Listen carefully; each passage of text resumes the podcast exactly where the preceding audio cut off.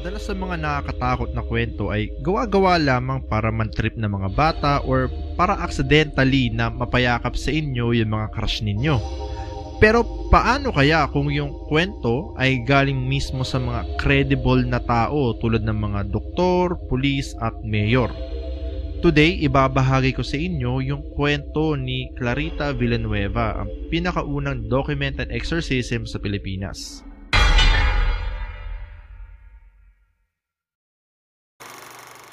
Ipinanganak sa Negros Occidental si Clarita noong taong 1936. Hindi niya kilala yung tatay niya ever since and yung nanay niya na siyang tanging nag-aalaga sa kanya ay isang espiritista at manguhula. Wala siyang ibang kilalang kamag-anak aside sa kanyang nanay kaya naman noong 1948 kung kailan 12 years old pa lamang si Clarita, wala siyang ibang napuntahan nang mamatay yung nanay niya. Naging palaboy si Clarita at para mabuhay napilitan siyang ibenta yung sarili niya. Noong 1953, this time 17 years old si Clarita, pumunta siya sa Maynila para makakuha ng bagong opportunities, meaning bago at mas mayayamang kliyente. Around 2 p.m. noong May 1953, nahuli si Clarita ng isang pulis na nagdisguise na customer. Pero dahil technically uh, minor de edad itong si Clarita, inilagay muna siya sa isang separated na kulungan sa Old Bilibid Prison na today mas kilala siya as Manila City Jail. I have no information kung gaano kadami yung inmates ng Old Bilibid Prison nung nakakulong si Clarita dito pero today isa sa pinaka overcrowded na kulungan sa buong mundo yung Manila City Jail. Also another fact about sa kulungan na to, nagawa ito during panong panahon ng mga Kastila and dito ine-execute ng mga Kastila, Amerikano or Hapon yung mga pagpatay at pagtorture sa iilang mga tao kesyo preso man to o hindi. So, meron ng usap-usapan na may mga nakatirang sasamang espiritu dito. So, nung second day ng stay ni Clarita sa kulungan niya, naalarma yung mga guards dahil sa malalakas na sigaw ng isang babae. Hinanap ng mga guard kung saan nanggagaling yung mga malalakas na sigaw and they found out na galing ito kay Clarita and mukha siyang takot na takot at umiiyak. Chinek ng mga guard kung ano bang nangyari, bakit umiiyak at takot na takot itong si Clarita. Napansin nila na duguan yung damit niya so chinek nila kung saan nanggagaling yung mga dugo. Nakita nila na may mga malalalim na sugat na mukhang kagat yung katawan niya. Take note na completely sealed yung kulungan ni Clarita. Walang makakapasok or makakalabas dito without yung susi. You may think na baka si Clarita yung kumagat sa sarili niyang katawan. Yun din yung unang naisip pero may mga kagat daw siya sa ilang parte ng katawan niya na hindi niya kayang abutin tulad ng leeg, pisngi, or likuran. Dinala nila si Clarita sa prison hospital para ma-examine and pinamunuan ito ni Dr. Lara.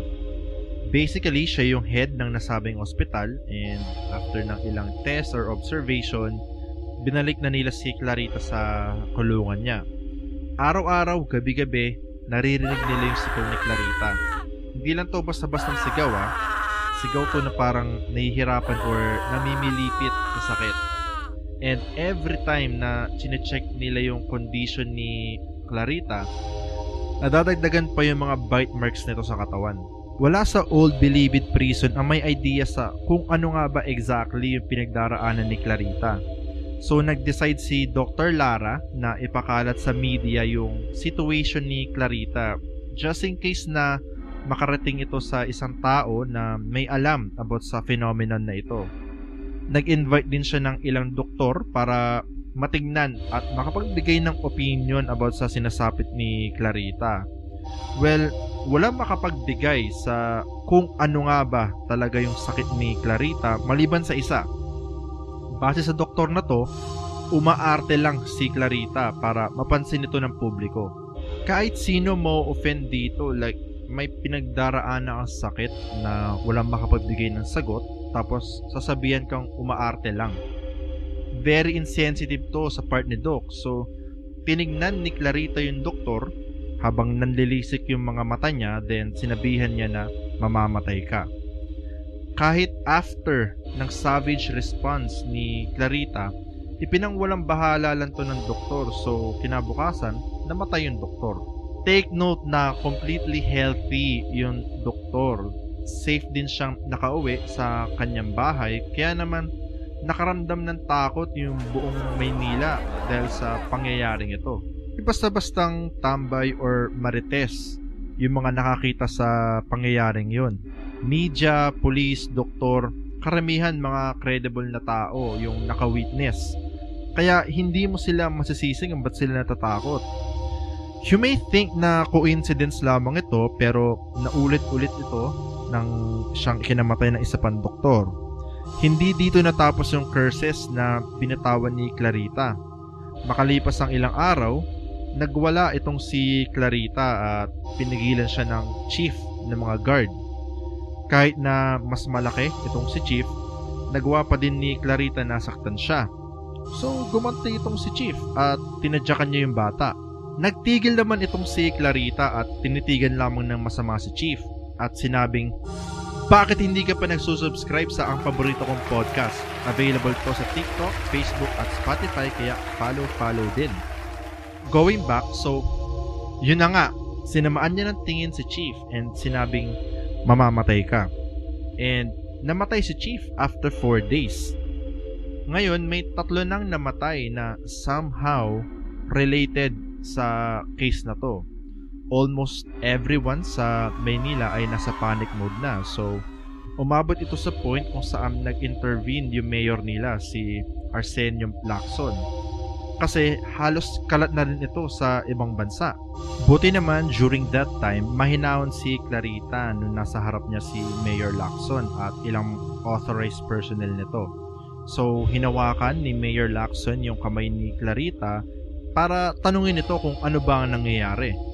Sabi ni Clarita, meron daw isang itim na figure at matatalim na pangil at puno ng balahibo ang katawan ang kumakagat sa kanya. Also, meron ding isang maliit na nilalang na mukhang anghel and mahabang balbas yung umaakit sa leeg, binte at braso niya para kagatin ito. Para magkaroon ng better visual sila mayor, binigyan nila ng lapis at papel itong si Clarita para i-drawing kung ano ba yung nakikita niya. Pero every time na magsisimula mag-drawing si Clarita, tumatalsik mag-isa yung lapis. Then after ng ilang try, ginusot ni Clarita yung papel and then nilagay niya sa bunganga niya. Bali nagwala na naman itong si Clarita and nanglilisik na naman yung mga mata niya. So madaming personnel yung pumigil sa kanya. Nakita nila mismo sa harapan nila out of nowhere na nagkakaroon na naman ng kagat yung leeg ni Clarita. Habang hawak ni Mayor Lacson yung kamay ni Clarita, first hand niyang nakita na bigla itong nagkaroon ng bite mark. Now, yung mga polis, doktor at mismong si Mayor ay walang idea kung paano nila susolusyonan yung dinadala ni Clarita. Ipinakalat ulit ni Dr. Lara yung situation nila pero this time sa buong mundo. Nakareceive sila ng around 3,000 na telegrams and karamihan dito ay galing sa Japan or India. Though iba-iba yung mga practices na ibinigay nila, pero lahat sila ay may one thing in common. Iyon na yung exorcism.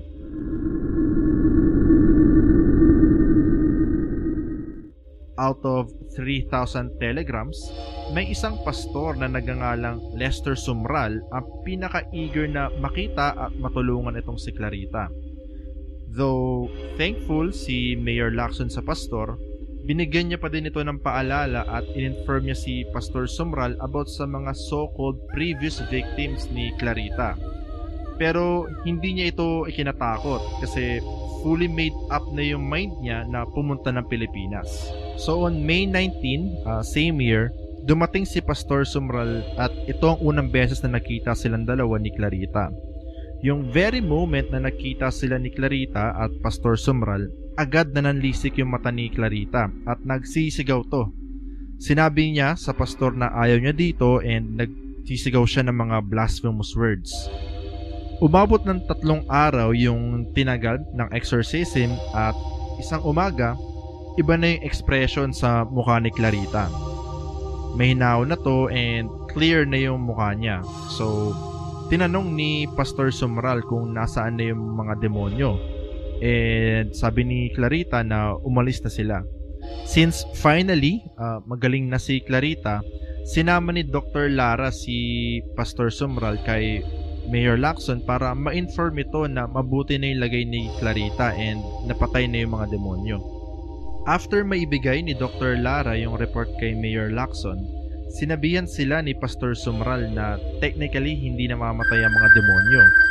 Umalis lang sila at may possibility na makahanap sila ng bagong sasapian. After ng ilang araw ng observation, nung nakita nila na goods na yung pakaramdam ni Clarita, pinauwi na siya sa Bacolod kung saan nakapag-asawa siya at nagkaroon ng tatlong anak.